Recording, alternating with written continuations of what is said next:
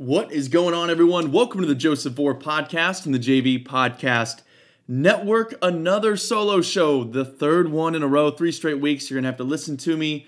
I'm sorry, but we're going to get back into the swing of things. I'm finally back, settled in in Arizona. I'm back in my regular studio. Now, don't get too excited. I'm not that fancy. It's just my bedroom in my apartment. But either way, I call it my studio because, you know, why not? Make it make it fun, make it sound more official. But on this episode, like I already mentioned, another solo show.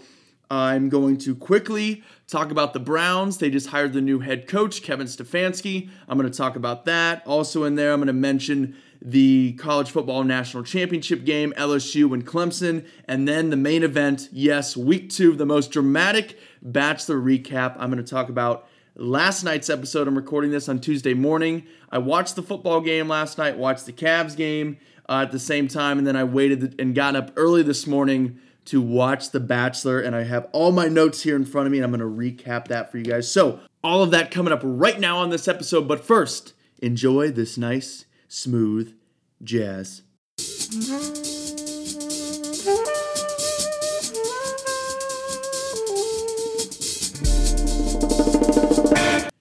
16 Sundays in Hell off-season edition. The Cleveland Browns have made through, have gone through what they wanted a thorough head coaching search. And a lot of us who wanted Mike McCarthy or Josh McDaniels thought that maybe this thorough search taking so long. You know, do the Browns have their guy? They obviously didn't have their guy right away. Obviously, it took them a while. They went through a lot of different interviews. They took their time through this. So, that is one thing the Browns said that they were going to do. The other thing that seemed to be very vocal from the Haslams, the ownership there with the Browns, that they wanted alignment. They've been chasing alignment, it's been eluding them. Pretty much everything good, everything positive has eluded the Cleveland Browns since their comeback. Just since the dawn of time, well, not since the dawn of time, the Browns have had some very good years, but since the dawn of time in my generation of watching football, watching Cleveland Browns football, just anything good happening, anything bouncing our way, any breaks, anything has not worked out for the Cleveland Browns since I started watching. But it seems like the Browns are moving in the right direction. Kevin Stefanski, who I believe 19 games as the offensive coordinator for the Minnesota Vikings, I don't know if he's the guy, but the Browns, it seems to be that they are doing what they said they were going to do, at least so far, at least on paper. They're chasing alignment. Kevin Stefanski, a year ago, was the runner up to Freddie Kitchens, and I don't want to hear all the stuff you know, the Browns hired the guy who was runner up to Freddie Kitchens. Now they hired him as the head coach. You, why are we hiring a guy that lost out to Freddie Kitchens? Well, I don't think that Stefanski lost out to Freddie Kitchens because maybe he wasn't ready or he wasn't more impressive, but ultimately it came down to a vote. There were five people. DePodesta, who was running the coaching search this time, wanted Stefanski last year but he was outvoted by Dorsey. Dorsey was Kitchens' guy, or Kitchens was Dorsey's guy. That's who Dorsey wanted. It was three votes to two. That kind of came out um, in the public there. So Freddie Kitchens was the coach last year. So I don't. Want, I'm not going to get you know held up on things like that. Like oh, we're hiring the guy that lost out to Freddie Kitchens. I really don't believe that. I think it was more the decision makers rather than what Stefanski did in uh, his interview versus Freddie Kitchens. So I'm not worried about that. Uh, the Browns have also requested permission to interview Andrew Berry, who is currently with the Philadelphia Eagles. He's the vice president of football operations. Andrew Berry has been the name linked to Kevin Stefanski this whole time. The Browns they're going after their head coach and then getting their GM. They want alignment. So, all along, so far, Berry has been the guy that has been attached to the Stefanski ticket. Think about it a president and vice president. They're rolling together. Stefanski's the head guy, and he's got his running mate. In this case, it'll be Andrew Berry. So, the Browns hopefully they can get that because regardless of what you think of these guys, whether you believe in it, whether you're just going to wait and see how it plays out and you're not going to listen to people like me talking about it and speculating, I'm kind of in that tone. I tweeted out some clown emojis when the Browns made this hire. I thought McCarthy would have been a safe choice. I really like McDaniels, the Cleveland ties, uh, but obviously, people probably you probably weren't going to give Josh McDaniels the job because he basically was calling the people who were interviewing him, he was basically calling for their job. He wanted to make sweeping At least this is what was said, sweeping changes throughout the organization. So people that, you know, he could have been requesting, like, hey, DePodesta, I know you're running this interview now, but you hire me as head coach.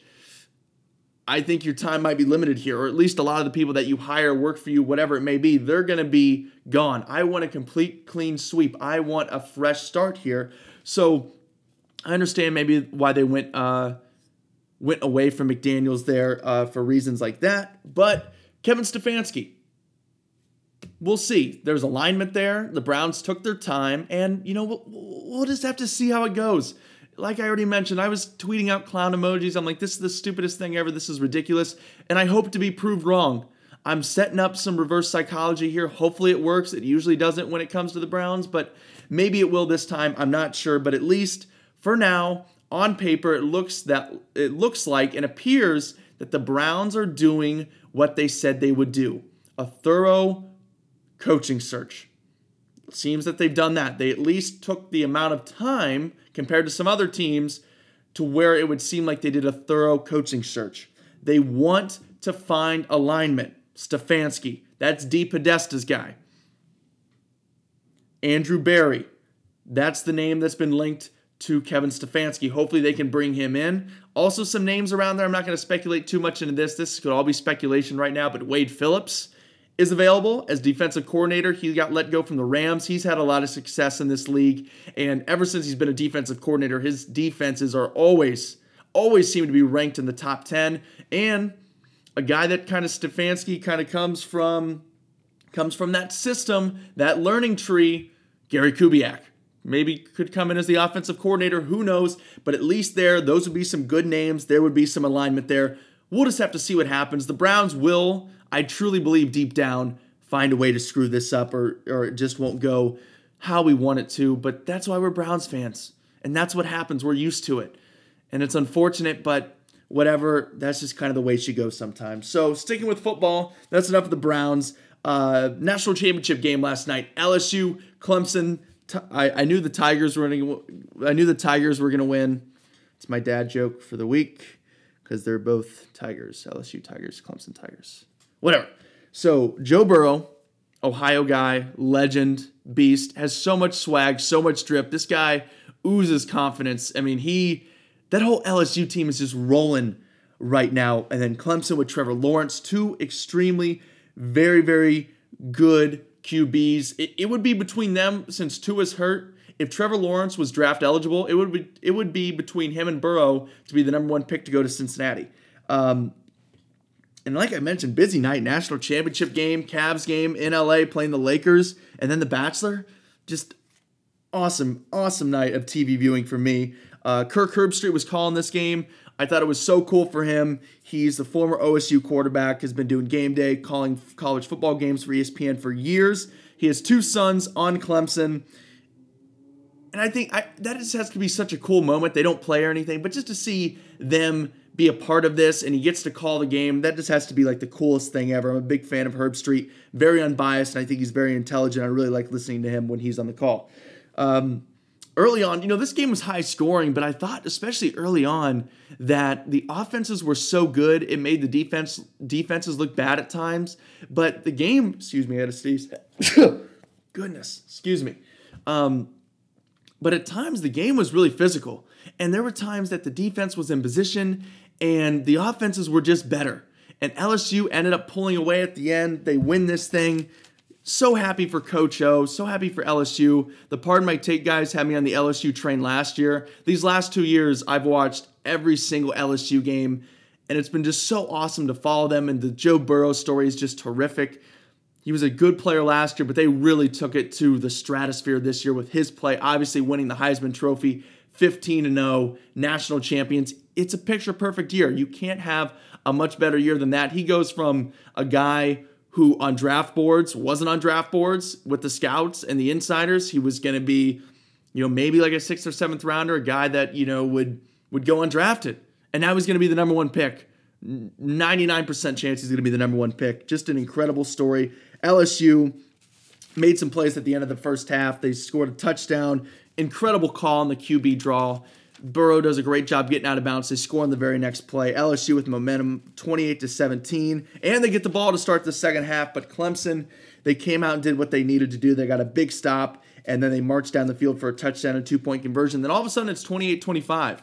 But LSU all night, even when they were down 10, even when they were down double digits in the first half, they never flinched. Burrow talked about in his post game presser, um, still on the field before they got the trophy, that they never flinched.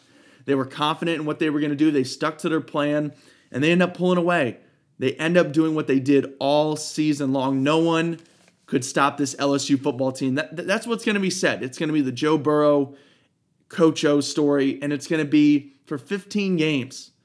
No one was able to stop the LSU Tigers offense, which usually, you know, LSU, you think about some of the classic LSU Alabama games, that 9 to 6 game, low scoring defensive battles, you know, game managers at the quarterback position, great athletes, but not, never really had the ball distributor, never had the quarterback, the playmaker like Joe Burrow. But they did this year, and it was incredible. Credit to Coach O, because he's the guy who has evolved over the year. Over the years, you, you would look at him and you listen to him and you would think he's this stubborn guy. You know, we're gonna we're gonna run the ball, we're gonna be old school, but they brought in a new offense. He surrounded himself with great coaches and great people. And I don't see anyone being the LSU coach for a long, long time, probably until he retires and steps away from it. So, once again, congrats to LSU. Congrats to Joe Burrow, the notable Ohioan, Matthew Dellavedova fan. Couldn't be more happy for Joe Burrow, Coach O, and the LSU Tigers. So, that's my little football recap. We're going to transition real quick and let's talk about week two of The Bachelor. All right, let's do this. The Bachelor Week 2, the most dramatic Bachelor recaps out there. Before I jump into this episode, let's go over, let's go back to last week's power rankings. These were in no particular order. From now on, I am going to be going in particular order, so be, be sure to stick around because I will wrap this up with my power rankings after week two. But last week's Hannah Ann, Victoria P, Kelly, Madison with Hannah B on the outside looking in. These I'm telling you what, you want to stick around because these rankings get changed up a little bit. There's a lot that happened in this episode. So let's start. It starts to where we kind of left off last week. Peter and Hannah B. They're talking. Peter's kind of comforting her. And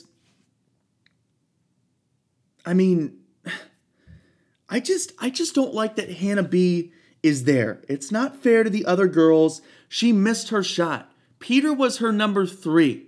She was single. Peter didn't reach out. He didn't reach out. She didn't reach out to him. She missed her shot. But Peter obviously still has feelings. And I didn't like this because, like I said, the girls are pissed. They're concerned, and rightfully so. And as a result, remember, they're on a group date at this point. Hannah B is supposed to be kind of the running the topic here of this group date. They're supposed to talk about their like a sexual story and they're bringing in a live studio audience, all that stuff but it gets canceled because of all this drama and that's not fair to the girls and i think that's so huge especially at this early stage. Now some girls that were on this group date are going to be okay. They've already made their impression. They're going to get a rose. But some of the girls who got invited on this group date who we haven't seen much of who peter hasn't seen much of or heard of that's big for them. This is a big miss out for them. So they ha- kind of have a lesser event. They just basically have a glorified uh, cocktail party with all the girls that were going to be on the group date. Uh, and then Sydney, at this point, gets the rose. She shares some things with Peter. So Sydney gets the rose here. And then now we go, we transition into the full group cocktail party. There's some drama. There's girls calling out other girls for stealing time with Peter. Uh, and, and I love this. W- when this comes up, they all answer the same way. They're like, okay, yeah, uh, I hear you. I get that and I respect that. If someone says that to me, I'm going to see red. I'm going to be so pissed. Like, oh, do you hear me? Do you get that? Do you respect that? That would drive me absolutely nuts, but I love it. It's such great television. They all answer it the same way, and it's amazing. And honestly, in the heat of the moment, I would probably say the same exact thing, but if you're on the other end of it, you just want to just just attack. You just want to pounce. Um, Kelsey, she has she brought she got this champagne bottle for her birthday. She was keeping it for a special occasion to share it with someone special. So she brought it with her and she and she had this whole thing set up by the fireplace so that her and Peter could share it. And then she's talking to the other girls at this point, just waiting on her time to go grab Peter. At this point, Peter's with Hannah Ann. Hannah Ann and Peter are wandering around, they're talking, and then they see this setup the champagne, the fireplace, all this. And they were like, oh, let's sit down here. Let's pop open this champagne. So, as Kelsey's talking to all these other girls, they just hear this champagne pop and her eyes just bug out. She is like, what was that? Tell me I did not just hear what I thought I did. And this was killing me. The girls are just like, oh, sweetie, just calm down. It's probably not your champagne. Those girls are liars. Those girls are bad friends. They are bad people to try to say, to try to put this story in her head that that's not her champagne. You know good goddamn and well that that's her champagne. This was this was great. This was tough to watch. Kelsey has a little meltdown here. So obviously, Kelsey, excuse me, Kelsey, not Kelly. Kelsey confronts Hannah Ann. She's like, don't play dumb. And Hannah Ann's like, I, I didn't know. I didn't know it was your champagne. She's like, bullshit. I didn't know. I swear I didn't know it was your champagne. Bullshit. She just keeps coming at her. She won't even talk to Peter. Peter's like trying to grab her, like, hey, listen, like, she really didn't know. I'm sorry, like, what happened? And she's like, no, like, I am not talking to you. I'm not talking to anyone. She's like eluding, she's evading Peter. Peter's crazy. She won't even talk to him. And I'm not a big fan of Hannah Ann, but I really don't think that she knew that that was her champagne, that that was her setup. And you know what? It came out just right thereafter that we go and see that she said there was a mix up, that it wasn't her champagne. There were two different setups. There was a little mix up with, you know, whoever, or maybe they just threw that champagne out there at the last second just to avoid World, World War IV. You know, we have World War III is coming, but this would have been World War IV. Um, and she's still crying and she truly believes that Hannah, Hannah Ann just ruined this for her, just totally was messing with her and going at her. She's like, she's a snake. I don't like snakes. I don't like her. This is Champagne Gate. This is so great. Make the t shirts, print the t shirts, brand it all. This is Champagne Gate. Hannah Ann versus Kelsey, Champagne Gate. Okay. Um, I want a full blown investigation here, and I will come in as an outside hire, as an unbiased person. I will come in and conduct this investigation. So, the ball is in your court, Chris Harrison. Now we go to the rose ceremony. Hannah Ann obviously gets her rose. The final rose, Kelsey, it looked like she was going home, but Kelsey hangs on. She gets the final rose. I love this. The drama will continue. This rivalry will continue. We now have 19 girls, and it's only going to pick up and heat up from here. Now we have a date. Now we have a date card. Another group date. Guess who's on it? Well, it doesn't really matter who's on it. All you need to know that Kelsey and Hannah Ann are both on the date card. It doesn't get too crazy between them uh, during this group date, but nevertheless, they're still there, and it's driving Kelsey crazy as Hannah Ann just continues to dominate through this process. They go to Revolve, uh, which is like this I guess, really high end store. Uh, they go there to shop, and then they're going to be modeling in this fashion show. There were some designers and run and like a former, like the first big runway model was there. So they had some people there as a panel and helping them out through the store. Hannah Ann was born for this. You could just see her eyes light up. She was so ready to go for this. And then whoever wins this gets like 40 bags. It could be like they said like $20,000 plus worth of clothes from Revolve um, excuse me. So yeah, this is huge. Hannah Ann is like, this is mine. I, I love to be in front of people. Remember, she's the model. I want to be in front of people. I'm going to impress Peter.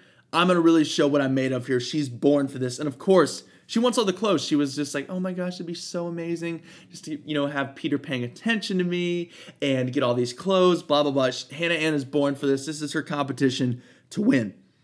Uh, and then, of course, she comes out in a wedding dress. That's her first thing. She comes out in this wedding dress, takes off the, I don't even know what it's called. She takes something off of the dress, throws it at Peter. And then Victoria F., remember, Victoria F., she has the dry sense of humor. She doesn't really stick out in a big crowd. One on one, I think she's great. I think Victoria F is sexy. I think she's so so beautiful and she has such a great look, but she doesn't have like a big personality. Like if you really don't pick up on her dry sense of humor, it could go like right over your head. It's like when you're driving through a small town, you know, it's got one light, it's got one little square, you blink, you miss it. That can be Victoria F. And that's not anything against Victoria F. I know people like this. I can be like this at times. And I love people like this. I think they're hilarious. But with in a big group, like this setting for her isn't going to be the best for her to like showcase everything. But Victoria F, with all of that being said, she killed it. She came out of her shell, and this was so amazing. She looked amazing. She mastered the walk, mastered the look. Even the panel, even the, the people on the panel were like, she has such a great look. She's just killing it. And she really was. I was like, Victoria, this was like a new look for Victoria F. It was like Jennifer Aniston and Just Go With It when she jumps into the falls and she, you know, is in her bikini and she kind of like reveals her figure and, you know, her whole look and her beauty for the first time. And Adam Sandler, who's with Brooklyn Decker, of all people in the movie, a Sports Illustrated model, he was like, oh my God. It was like jaw dropping. It was like, oh, okay. Like it's like a pleasant surprise. And this was Victoria F. She really went out there. And I loved when she walked out she comes back in, much like Kevin Love in the finals when guarding Steph Curry or Will Ferrell in that debate in old school where they just killed it, but they blacked out. They're like, what the hell just happened? I just blacked out. Please, someone tell me what happened because I blacked out. I literally don't know what just happened. That was so funny. I'm like, yes, go Victoria F. She's killing it right now. Um,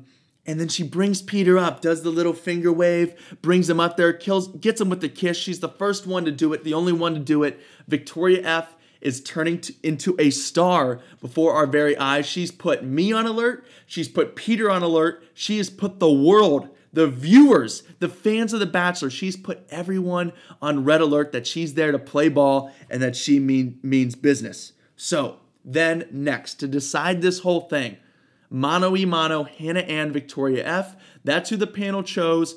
Mono y mano, Hannah Ann, Victoria F. Hannah Ann, obviously, uh, they, they go down the runway together. Hannah Ann, just too dominant. She's too comfortable up there. She's willing to do whatever it takes to win. She kind of shows, not, I don't want to say shows up, but she definitely drew the most attention to herself up there. She edges out Victoria F, and Victoria F, she's really struggling. She obviously has some insecurities.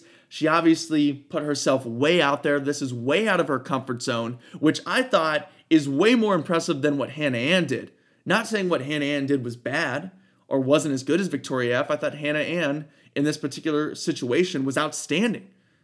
But Hannah Ann is much more used to this. She's a model. She's probably been in situations like this before. I don't know if she does runway, but I'm sure she's done pageants or whatever. She's taken a lot of pictures. She's she wants to be out there in the public eye. Victoria F is very much not like that. Now, I know you could say, well, she's on The Bachelor. She knew what she was signing up for. You know, everyone knows what The Bachelor is. They don't go on The Bachelor expecting not to be on TV. It's like dating a Kardashian and then being pissed off when you're on a reality show 24 7 and there's cameras everywhere. Like, you know what you signed up for, man, or woman, whoever it is. You know what you signed up for. Uh, but yeah, Victoria F, she's really broken by losing out to Hannah Ann. She has some insecurity. She went from her highest high just to a low here. Um, and then she goes off stage. You can see her. She's struggling. She's crying. And then Victoria and Peter, uh, excuse me, Victoria F and Peter, they're talking. They're one on one.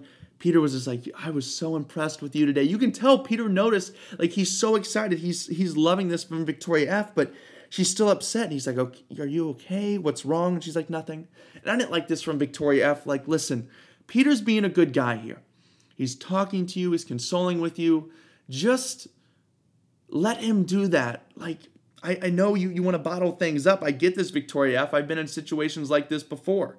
I feel like we're pretty similar in this way. I can relate to it a little bit, but he's trying to help. You have to let him help you, otherwise, it's not going to be good. She gives in a little bit. Um, you know, she says, you know, I don't know if I'm cut out for this, meaning The Bachelor, you know, being on TV, public eye. But like I already said, you know what you signed up for. I don't want to, I never want to hear too much of that because, and but at the same time, you could even know that, and you're like, okay, I'm going to be camera all the time, all, all the time. You could be mentally prepared for it, but until it's happening, until it's in the moment, you still could struggle with it. You could still underestimate what it feels like, what it's like to be in that moment. So, unless this continues, I'm going to let Victoria F slide here with a pass. I'm, a, I'm Team Victoria F. I think she's going to be just fine. And she got the next rose, which made me really, really happy, made her happy.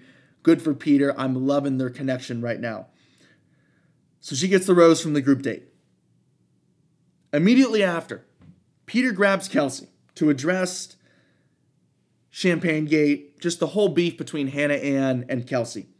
Because just not too long before that, Hannah Ann was talking to Peter, expressing how she felt bullied by Kelsey, about how Kelsey called her a bitch and was bullying her, talking about how she was fake, all these things.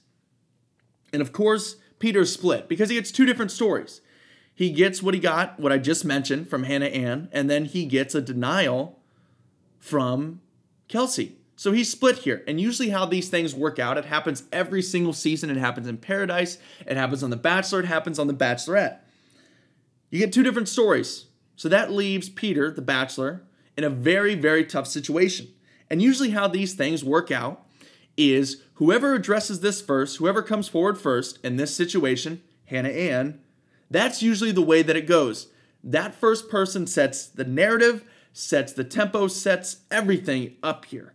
And then when you get to the second person, even if they are telling the truth, even if their denial is valid, because what the first person said isn't true at all, or some of the things aren't true, or it's being blown out of proportion, usually the first person to talk is the one that is safest. That's the one that sticks around. So Kelsey is at a disadvantage here.